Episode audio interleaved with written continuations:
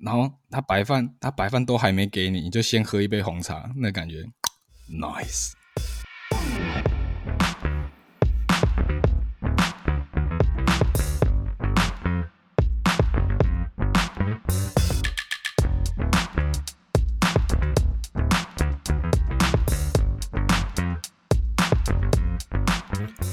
OK，欢迎收听这礼拜的防疫说服人，我是 Tommy，我是 Jim，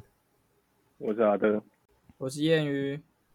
老样子，三集又延长了，又延到七月二十六号了，没有错。还有我们的微解封，看不见希望，我看不见未来了。我是觉得那个微解封就听听就好了，也不要去管它有没有解。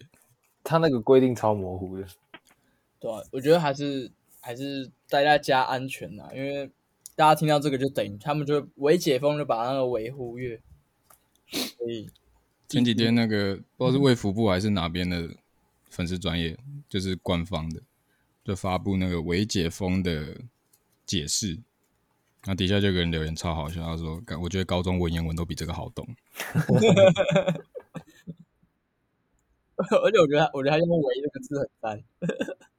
我们我们之前不是有一段时间很流行那个“维”什么“维”什么？我们这 维维天维气候，我觉得有点，对啊，看你今天微帅哦，微好看，看微帅很靠北，微微帅这个讲起来真的很靠背。他说：“哎、欸，那那你先验证，微博微博 微博，关关心自己的兄弟。哎、欸，你今天你今天早上。”今天早上情况还好吗？今天早上情况还好吗？微博啦，微博，微博，OK，微博，微博，微博太智障了，很好笑。干微博太智障了，他妈的。OK 啊，没必要不要出门啊，好不好？哎、欸，你看那个用力一点好不好？维维大力，维大力，维大力，维大利，所以啦，维大利。那今天。今天这集，哦、今天这集就是时不时会出现这个“维”的梗，大家自己接好。我看你，你这个维大力围墙哦，这有点有点强。围墙。哎，我这几天就是跑五个月下来，我发现我发掘了一些之前从来没有注意过的餐厅。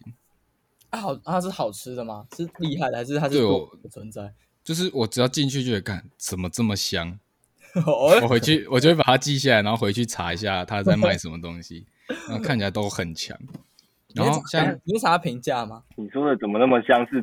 是是真的香，还是那另外那个香？没有，是微香的那种。没有，是真的香。就是我 我在给我用微啊，靠背。我在送餐的时候会很饿。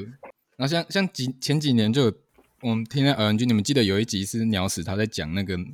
他有提到一家餐厅叫诺拉厨房。嗯，反正他就在讲他们的他们的招牌就是那个松饼炸鸡，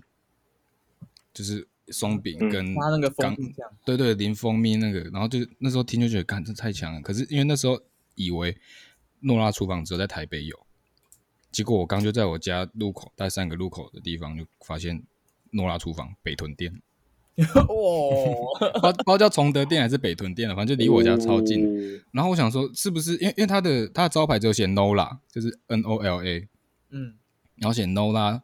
Kitchen，然后底下还有写什么 Chicken 之类的，就是他卖的东西。我想说，是不是只是名字很像？那我就进去取餐的时候，我今天还送两趟那一家的。然后我就进去取餐的时候，就问那个服务生说：“哎，不好意思，请问你们这边的招牌是不是那个松饼跟炸鸡？”他说：“对。”我说啊，我以为这家只有台北有，没想到这边也有。他说、欢迎之后来吃吃看。所以我已经决定了，解封的时候，我回台中第一餐我就要去吃诺拉厨房。不是啊，可是你现在你现在就可以吃了，不是吗？可是我想在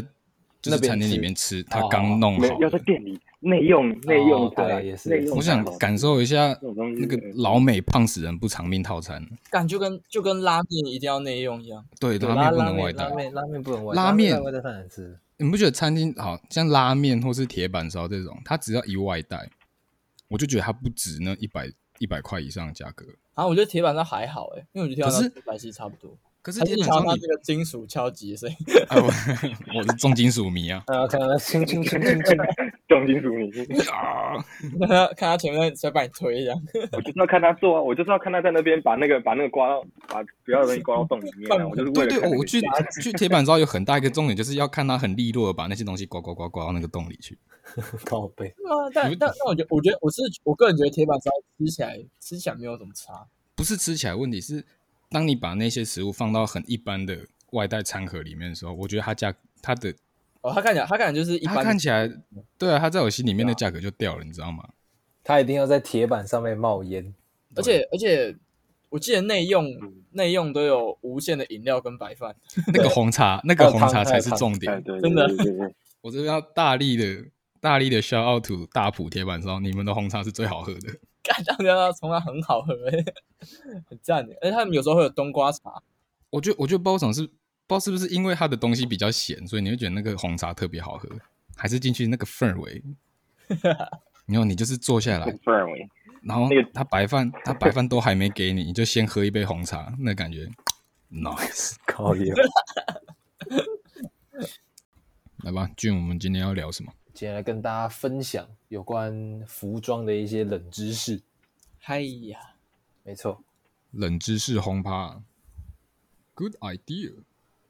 好了，那我们今天主要就是跟大家分享一些服装上的冷知识，它可能会出现在一些细节上，或是你没有注意到的地方。没错，今天要跟大家介绍一下这个复最近很流行，其实也流行蛮久了，复古的棒球帽，不管是 New Era 还是 Brand 四七，都会都是大家常见的棒球帽嘛。那为什么很很大一部分的帽檐底下是绿色的？可能很多人觉得它就是一个。复古的配色，所以一直出到现在。但其实它一开始是有它的作用在的。所以讲到棒球帽，那绝对关于它历史最悠久、最具代表性，就是美国的大联盟 MLB。其实早在一九一零年的时期就开始有现代棒球帽出现了，只是那个时候的联盟他们没有跟单一的大品牌去签约，所以是各个球队去找不同的品牌自己去签约，然后。不过那个时候就有发现一件事情，就我前面提到，他们是找不同的品牌，但是所有队伍的帽檐，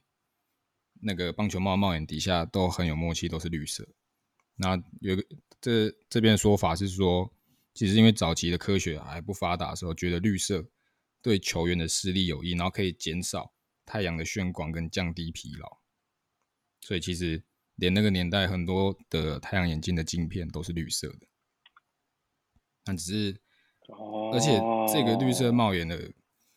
呃，帽檐的这个绿色沿用了六十年，超久，一直到七零年代科学比较发达的时候，经过实验证实灰色更能有效减少眩光，所以到那时候开始，很大部分队伍才把那个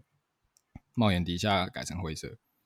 那你这时候你就知道流量的重要性是什么？那个时候的洋基队坚持用绿色到一九九五年。我们也知道，其实。诶，讲到大联盟，很常就会想到纽约洋基队嘛，就是比较红的队伍。那，就是那时候洋基队是特立独行，还是继续用那个绿色的。但是后来到二零零七年的时候，没有改成黑色的。所以可以看到一九九二年的洋被洋基队选中，然后一路效力到二零一四年，非常有名的球员 Derek Jeter 就带过。绿色、灰色跟黑色，就三个颜色他都带过，原来跟着洋基队这样。就就因为 MLB 最具人气跟指标性的洋基队使用绿色帽檐底部长达八十多年，然后又加上百年运动品牌 New Era 的努力，终于在一九七八年的时候正式开放一般民众也可以买到的 New Era 所出品的 MLB 棒球帽，然后再加上那个时候是黄嘻哈的黄金九零年代，所以就是。这样子各种原因的情况下，这个绿色绿色的帽檐底部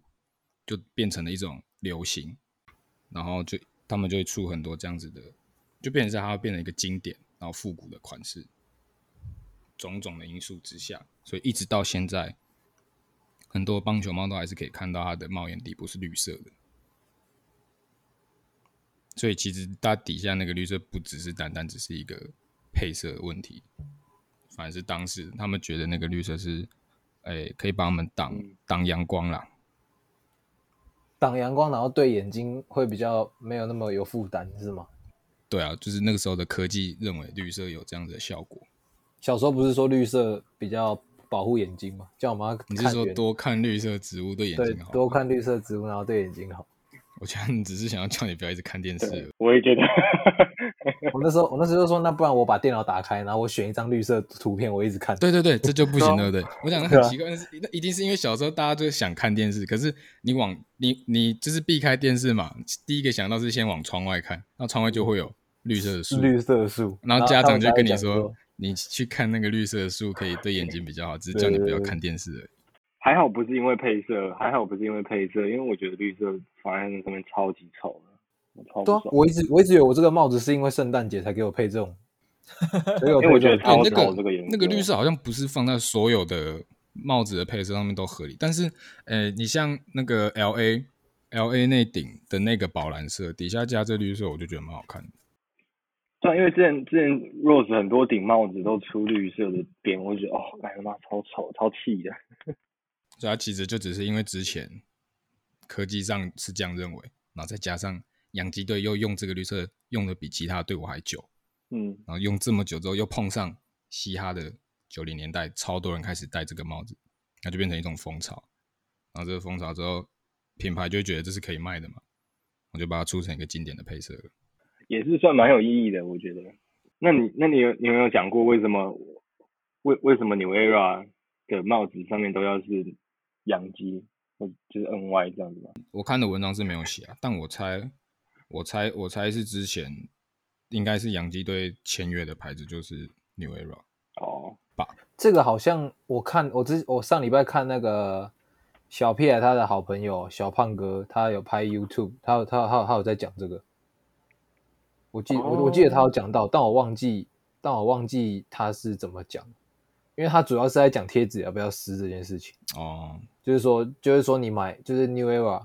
关于 New Era 这顶帽子，就就就是我这一款帽子叫什么 Fifty Nine Fifty，他在介绍这个，然后五件事情，然后里面就有讲到，好像为什么要用洋基队的 logo，我记得。按按所以说，它上面那个贴纸到底？他们说法是要拆还是不要拆？你是你是你是饶舌歌手就贴着，你不是饶舌歌手就撕掉。哦，是这样子 因为饶舌歌手的形象就是要保持最 fresh 跟最 clean 的东西。他们想要表，他们想要表达的是，我今天这顶帽子我刚买完，我直接戴着。哦。但你今天你今天不是饶舌歌手，你就是你你就是撕掉就好，因为他们说，如果你这个贴久了，你那个晒太阳之后，你再把它撕下来，会有一圈的痕迹，很丑。哦。啊，你。你是看到这个？我之前是听到说，要么就撕，要么就是不要撕。我我之前是听到说，因为因为之前黑人他们可能买一顶帽子对他们来说比较比较困难，那买了之后他们就第一个也是也是新的感觉，然后第二个就是他们这样转手价比较好卖。对啊对啊，转手价比较好卖。对啊。但我是我我这两顶那个 MoMA 跟那个皮的那顶，我都是撕下来把它贴里面，就是贴帽檐里面。我没有，我没有让他在外面。好了，换谁了？这个好，现在换我了啊！我来讲一下，我来讲一下，跟大家讲的是。你为什么偷笑？你为什么自己要偷笑？讲的很心虚啊！哎、欸，但讲真的，我也没有买过这种、这种、这种、这种衣服，就是里面会有一块一块布的。就是我顶多有买过有扣子的，嗯、就我没有买过有有一块布。反正就是我不知道听众听众有没有买过这么这么贵或这么好的衣服。反正就是。据说只要是好的衣服，他们里面都会再多附一块小小的布，然后可能很多人，可能很多人呃第一时间看到那块布就会觉得像那个我们收到那些扣子一样，就是可能我扣子掉了，我再把它缝上去啊，可能我这件衣服哪里破了，我再把那个布重新车回去。可是就呃事情不是这样运转的，就是 就没这么严重，其实。就就就是它这块，它它它这块布是有另外一个呃意义在，因为通常会有这种布的衣服都价钱比较贵，所以如果你今天不知道怎么去洗它，或者是你不小心洗坏了，或者是反正就是如果你真的不太会洗衣服的话，你在第一次丢到洗衣机之前，你可以先拿这块布去试洗一次，然后看一下你这样的方式有没有错，就是。你看一下，你这样洗的这个方式会不会导致这一块布褪色？因为如果你直接去洗的话，很有可能你就会把这件衣服洗坏，然后这件衣服又这么贵，所以你可能就会直接把这件衣服洗坏，就是这件这件衣服就直接去了这样。因为啊，除了是洗的方式以外，它主要是看你的那个你使用那些清洁剂到底适不适合洗衣精啊，呃，适不适合这件衣服？因为如果不适合的话，你衣服就会出事这样子。对，大概大大概就是这样。因为通常就算你是送洗，有一些送洗也会很雷的，把你把你自己把把你很好的衣服把它洗坏。所以这个这个小小的布的功用就是这样。不然如果我以后真的第一我我没有看过这文章的话，我第一次应该也是会觉得这个就是我哪一天那个衣服破了拿去补丁用，知道吧？大家就是给你给你拿来试洗一下，不然你那个。你自己不觉得，如果他那是拿来补丁用的，干他那个会那一块会超奇怪吗？就是啊，不是，哎、欸，重点是他，哎、欸、哎，重点是他超小块，就是就是，对他他他很小一块，竟然是试洗，是他超没用的。对对对对，那个廉廉价感就出来了。我一我开始看，我以为他只是想让你让你就是。纪念一下，就是就是就是，你可以拿这块布去跟其他其他衣服做做对照之类的吧。我那时候以为是这样。我我我一开始以为是，就是如就是你可能去拿这块布，如果你衣服真的破了，你可以去。用这个布，然后去可能跟永乐阿姨讲说，我要找一个类似的这个东西，白痴哦，你打 板哦，再做一件衬衫，在你你那件衬衫直接撞他，然后说啊，我帮我裁，然后打板之后，我喜欢我喜欢这一块布，这个鼓励鼓励大家那个啊，创意创意发想，对不对？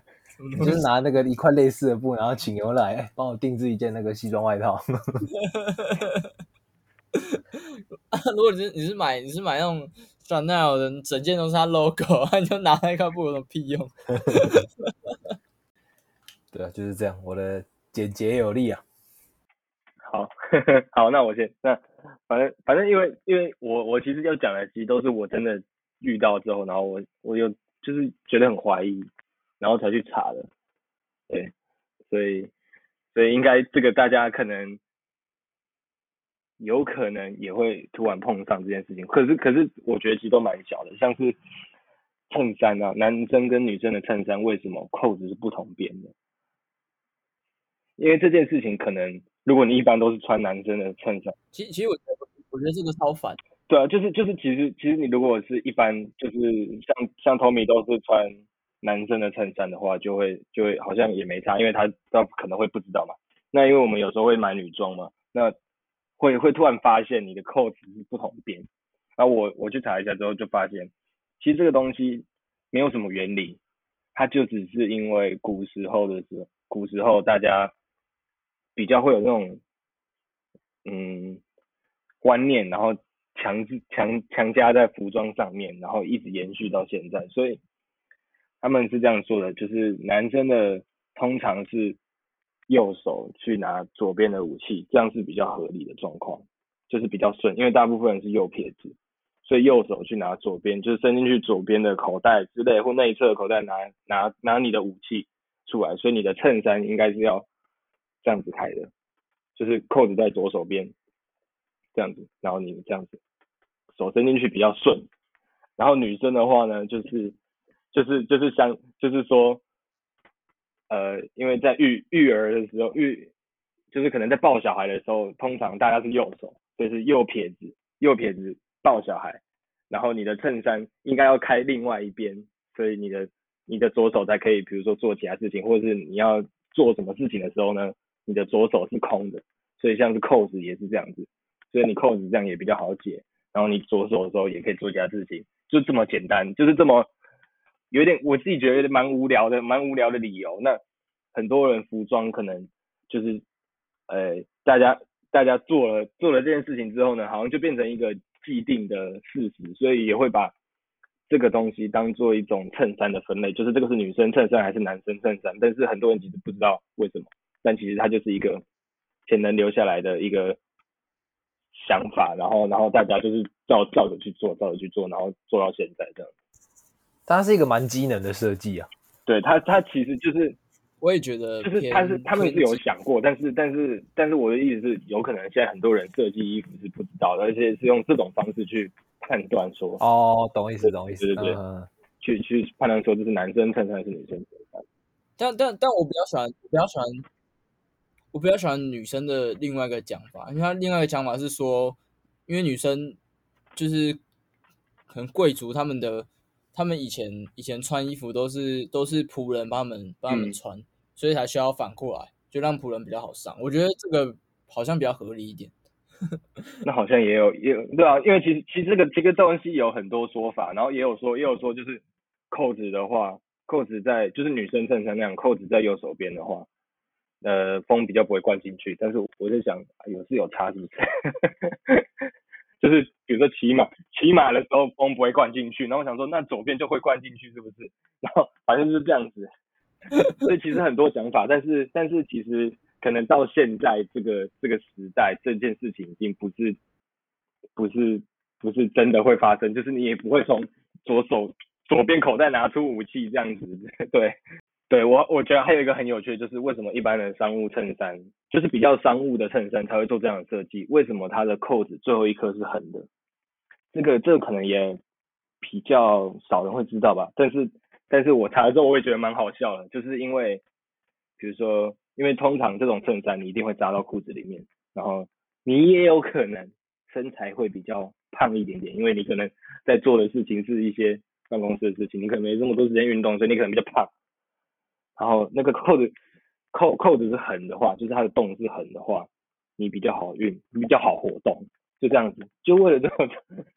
就是这么一个简单小小的设计，我觉得蛮好，蛮有趣的。跟衣领上的第一颗是一样啦，第一颗也是横的。呃，对对对对对对，就是这样子会比较好动，因为你的空间会比较大，不是上下，因为人不太会这样上下动，所以你可能你你左右横向动的动的那个。几率会比较大，所以所以你这样子，我也觉得这蛮实用的，嗯、就是这个设计也是蛮贴心。对你，而且而且如果你想认真想一下的时候，其实好像好像真的会这样子，就是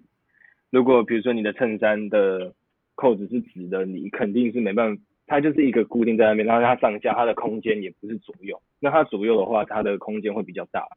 所以所以就是有这样子的简单的设计，然后还有。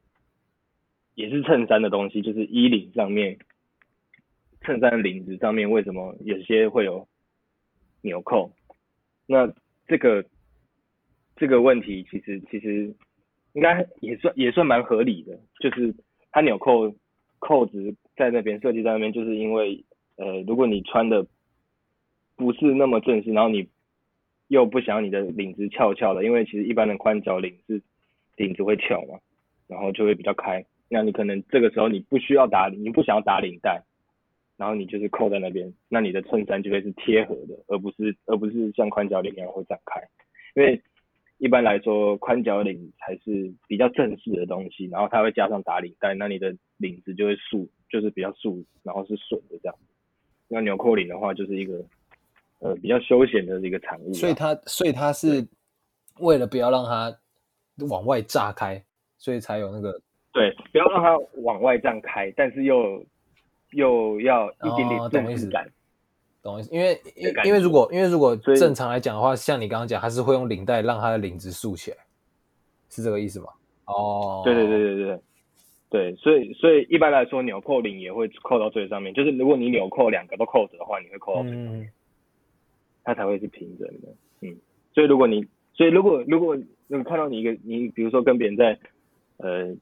社交这或者是或者谈谈一些事情，然后你看到他穿纽扣领，然后又别领带的话，那你就知道这个人没有什么这件事。有道理吧？这个蛮有道理的吧？就是这是这是一个还蛮还蛮生活骇客，生活骇客。还有，可是这个应该比较比较比较比较一般，有可能大家都会听过，就是为什么牛仔裤要有要有。要有一个小口袋，嗯，那这个就是这个我们牛仔裤大师、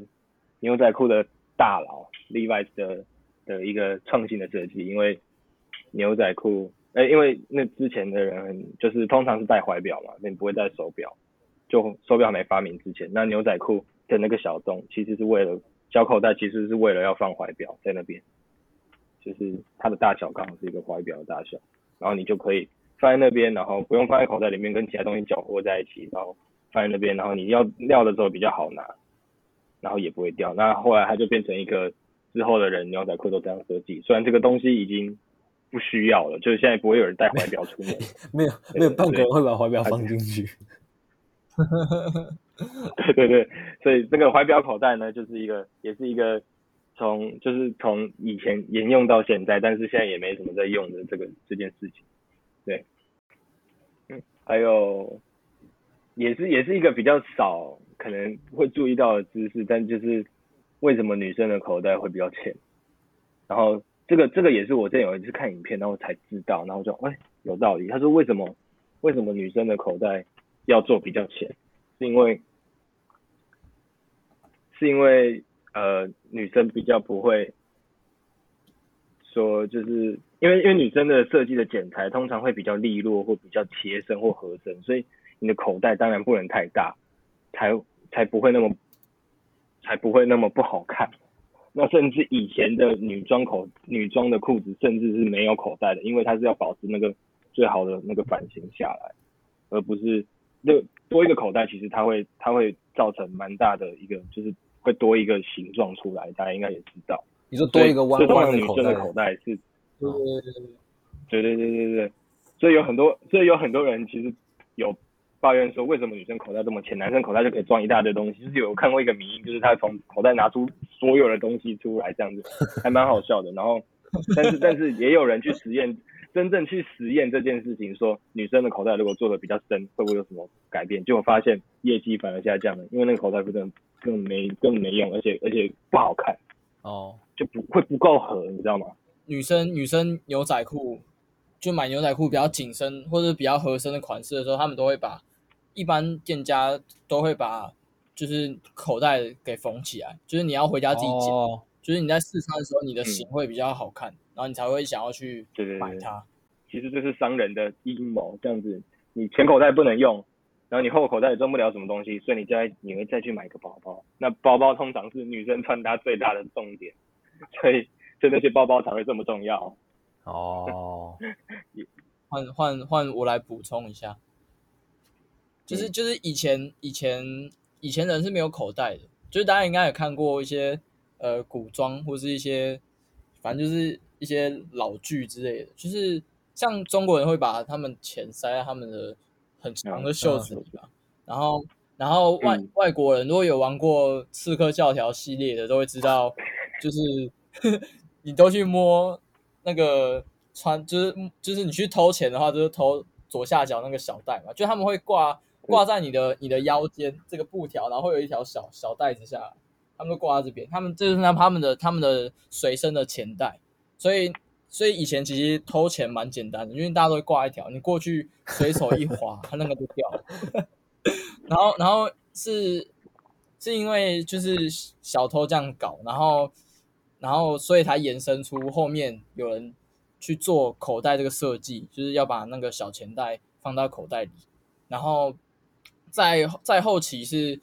呃，应该是男生男生的服装先跟进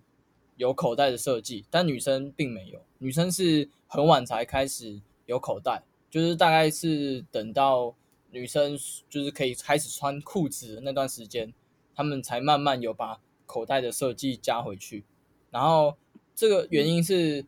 呃，女士包包一直都是女生很。重要的单品，就是因为女生都没有口袋，就是她她们都是以包包为主，而不会说想要用口袋去放。然后是到后面可能越来越开放的时候，他们然后才有才有说，就是口袋开始发展到女装身上。然后甚至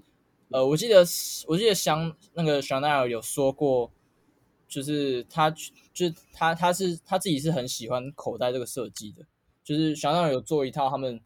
呃，自己设计师穿的就是一件外套，是四个口袋，就是他们可以放他们的剪裁道具的。然后他自己觉得，他这样就是有口袋的服装还是比较贴合生活的。所以早期的设计都比较机能取向。说那个西装，那个其实西西装的口袋，我应该是跟你讲不同东西啊，但是但是其实它的道理也是蛮简单的，就是西装的口袋为什么不开，就是因为有些人就是像陈远刚有讲到的，就是呃有可能你在穿的时候会比较好看，而且其实西装要要有口袋，其实会很破，就是我刚刚也有讲，就是会破坏整个衣服的版型，所以所以很多人就会把口袋缝起来，就甚至到就是那个口袋可能真的也是假的。这样子，就它只是做一个有口袋的样子，变变变装饰。对对对对，所以所以其实所以其实很比较高级的衬衫，你去看的时候或去买的时候，其实就是定制定制的更会这样子。那它一定口袋都是缝起来，就是它会很多缝线，就是你认真看一下内侧或里面，他们的那个线都是缝起来，就是不要让你的西装歪掉这样子。或者也就这样子吧，换你吧，换你。就是呃，刚刚讲到衬衫，所以就讲一下衬衫。我记得呃，我记得牛津衬衫比较常有，就是牛津衬衫的背后会有个小环，然后那个那个小环就是呃，基本上你想也想得到，它就是拿来吊那个衣架衣杆，诶，那个叫什么？反正就钩子啊，对，衣杆，那个吊钩钩的。嗯。然后它的它的来源是，就是这个衬衫是会有那个环的来源是它。他那个衬衫原本是水手在穿的，所以掉了也不会皱。然后因为水手也没有地方可以放他们，就是你不会在床上看到衣柜这种东西，所以他们就是嗯，就是挂在一盘，然后就大家就每个都一起掉啊，因为这样掉也好看，然后也不会皱，所以他们才有多那个那个小环。然后我自己觉得那小环超实用的，就是。我我的牛津衬衫、啊、真的不真的不会皱，因为真的蛮哎不太会，真的不太会皱。然后再再来是，好，刚刚提到口袋，我们再补充一个口袋，就是呃，如果你们有看过比较早的诶、欸、服装的西装呢，早的西装的话，其实你的我记得是右口袋上方会有一个很小很小的口袋，它小到你觉得它超没有用。就是如果你有看过这样的西装，或者你有看过西，就是有剧上面出现的西装，上面有个小口袋的话，就是那个口袋其实是拿来让你放车票用的。然后是因为呃后来现代化的关系，就是车票慢慢被淘汰，所以才没有这样的设计，没有继续延续下去。可是现在也很多西装西装外套会这样做吧？我的西装好像都长这样。对啊，现在现在还是比较多，就是比较正式的西装会有。嗯、而且而且我是真的会把悠游卡放在那边的。哎、欸，那个真的也很刚好、啊。对，因为因为真的就是因为悠游卡跟一般嗯、呃，比如说高铁那种车票，其实大小差不多，所以其实那个口袋是有办法放的，所以我都会放在那边。它的大概这样吧，我觉得它的口袋大小大概这样吧，就大概这样。嗯，放着。对，就大概这样。就是很就是一张卡片的大小，然后会、嗯、可能会露出一点点头，对，对，对，但就很然后又很刚好，它就是真的很刚好。match 在里面，对啊，真的很刚好，我觉得那很实用，嗯，好，那再来是呃，哦，那是一个颜色的小知识，就大家都说粉红色是女生颜色，但其实粉红色以前是男性的，就是标志性的配色。它是他是呃，应该说那时候说粉色是代表男性雄伟气质的一个象征，就是因为它粉色其实是被冲淡的红色，就是他觉得这样子让别人认为他是就是有种力量力量的感觉，然后有英武的感觉。其实我觉得有点，嗯，有点诋毁女性的感觉，就是。就是因为因为它是冲，它的它的说法是它是被冲冲淡的红色，但是红色代表的代表是哦，懂意思，懂意思，是比较懂意思，女生。对，所以他我觉得这个这个解释没办法，就以前以前微微的不好就是这样子。对对，但是对，但是在大概一九一九二零年、一九三零年那时候，粉色还是一个男性的标志性配色，就是之前你去看那边。那时候的时尚杂志可能都会有教你说，呃，男生要怎么用粉色的衣服、衬衫、西装去搭配东西，就那时候蛮有趣的一个现象。然后就是后来才慢慢，呃，就是有其他国家推行什么的，然后把那个颜色给 封印掉，就把它改成啊，就是对对对，女生女生她们的颜色什么的。哎哎，对对对，我我我突然想到一个，我突然想到一个我我粉红色的小知识，但是但是跟服装没有很大关系，但我觉得我觉得很好笑，就是大家知道 LGBT 的的彩色旗、彩虹旗的颜色。嗯反正那几个颜色呢，原本其实是有粉红色的，但是呢，因为那时候以前的年代比较不先进，所以粉红色其实不好用出来，然后他们就不用了，所以那个颜色现在才没有粉红色。但是基本上那个那个那个彩色的起应该要有粉红色的，就是最刚开始的时候是有。所以是因为，所以是因为技术的问题，所以才没有粉红色。对对对，不是没有什么原因，但但但就是要有。哦、但是但是如果如果像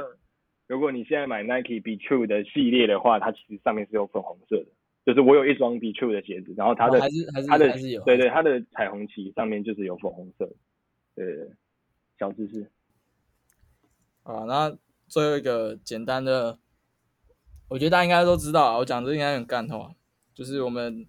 我们 Converse 的鞋子那个防布鞋两个小孔是要干嘛？哎、欸，我我真的不知道要干嘛？我不知道，我真的不知道。真的，我我先我先听你听你的说法，我先听你的说法，因为我有看到另外一个说法。好好，如果如果大家有查过 Commerce 的历史的话，会知，然后都会出现一张 Commerce 最早以前球鞋的的样子，就是一就是一双很破旧的球鞋这样，然后。但是你仔细看，它上面其实是没有那两个孔的，但是它是后来才有两个孔。后来是那个那个球员 Jason Taylor 有说，因为当时的科技不发达，所以每个球员没有办法在同一双球鞋下有良好的，就是呃，应该说什么那个什么脚踝的包，就是那个包覆性不好。嗯，所以 Taylor 还才提出这个想法说，就是那。如果在那边穿两个洞，把球把鞋带一起拉进去，再绑紧的话，其实会对整双球的，呃，整双球鞋的那个，呃，那种包覆性会比较好。嗯，就那当那时候解释是这样，所以才加了那两个孔，然后他就一直延续这个经典到现在。所以它其实到现在来说，其实没有什么屁用，因为现在的科技已经很进步，就是它的鞋子的构造也比较比较好。就是不会再出现这样的问题，所以那两个孔其实现在真的是，就是一个会让你 进水很严重的孔。我想我我看到那个新闻，他是他是写这个，然后他说，但是就是其实实际去问 Converse 店员，就是说为什么他们都会说这是透气。我想说 what？哦，对，透气啊，对对对对，我我我一开始也会觉得是透气。嗯，干，只是我觉得这超虎小的，他妈透气才给你搓一看一下，太太透了吧？我觉得超傻小的，我觉得透气超傻小的。啊，差不多啊，可以可以进可以进单品了。今天来跟大家介绍一个帽子的品牌，这个品牌叫 The HW Dog and Co。那这个 H H 跟 W 代表什么意思？这个 HW 其实就是 Headwear 的缩写。所以这个这个牌子成立于二零一五年，但是它却给人一种是老品牌的感觉。这是为什么？这是因为它的设计师哦，设计师名字很难念，玄卷实业哦。那设计师诶，以前是在某个牌子、某个帽子的日本帽子的品牌任职了七年，然后在这之前，他还在某个古着店担任 remake。在制的工作，然后还有学过一年多的服装打版，所以他有一定的底子之后，他就出来开了自己的品牌。那这个品牌，他给他三个基础的方针：第一个是以一八六零到一九三零这段工业革命时期之前的专注高品质制作为基础，加上一九四零到一九六零年军事风格的机能和一九零零年欧美蓝领。阶级的工装元素作为辅助去做他想要做出来的绅士帽，嗯，就是三个非常复古的元素，然后加上非常重要，他用的机器是三台古董的老机器，所以他拿来制作帽子的机器是三台非常非常久远的机器，有一九一零年 Singer 的无倒钩针无压脚的一六 K 一一五缝纫机。这个当然之后大家可以直接自己去查说他们是是什么。然后还有一九二零年，呃，专缝粗厚线，像是风筝线或是麻绳用的那种缝纫机。再加上一台一九三零年 Union Special 锁链车机，所以他用的都是非常久以前的那个车机缝纫机。然后当然在那样的年代之下，其实大部分都是棉线，所以，哎，他有一个配合的一个有二十多年制作帽子经验的老师傅说，其实老机器对棉线来说是比较温和的。他说，即便以前的老机器。不像现在什么材质的线都可以缝，但毕竟那个年代只有棉线。但因为这样的老机器所完成的模样跟氛围是现代机器没办法取代的，所以这个牌子的帽子会，虽然它是一个很新的牌子，但因为设计师的坚持，所以这个品牌的帽子会一直带给人一种很复古，或是好像是百年品牌感觉一样的的品质。所以它到现在还是用这么旧的机器哦。嗯，还有他的那个跟他配合的师傅，所以、哦、因为他那个他配合的那个就对了，都是都是对，所以他帽子很贵。然后他那个设计师本人就讲过一句话，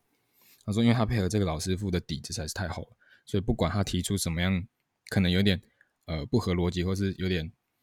天马行空的设计，那那个老师傅都可以帮他拉回来到现实，然后帮他就是整理好制作出他设计的帽子这样。那其实就是商商品企划人员呐，啊，差不多差不多差不多差不多那感觉。他是负责跟设要负责跟设计师沟通。对对对对。然后今天又想讲这个牌子，是因为呃前几天收到我女朋友送我的礼物，那是一顶我就是这个牌子的防泼水的棒球帽，那是一顶薄薄的棒球帽，然后上面有一个他们的刺绣的一个 D，就是应该是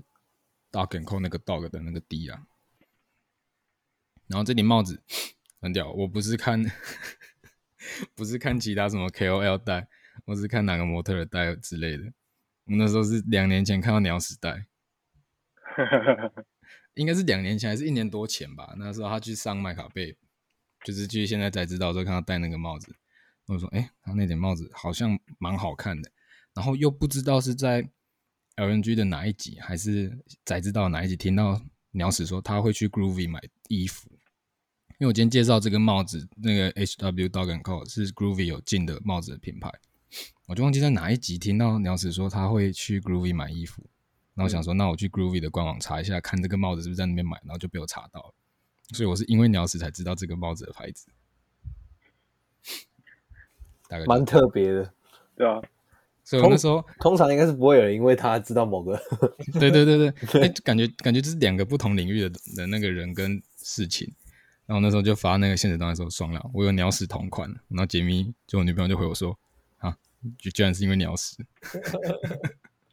啊，你的 HW Dog and & Co 推荐给大家，还不错的帽子牌，很不错的帽子品牌，但价格也是颇贵，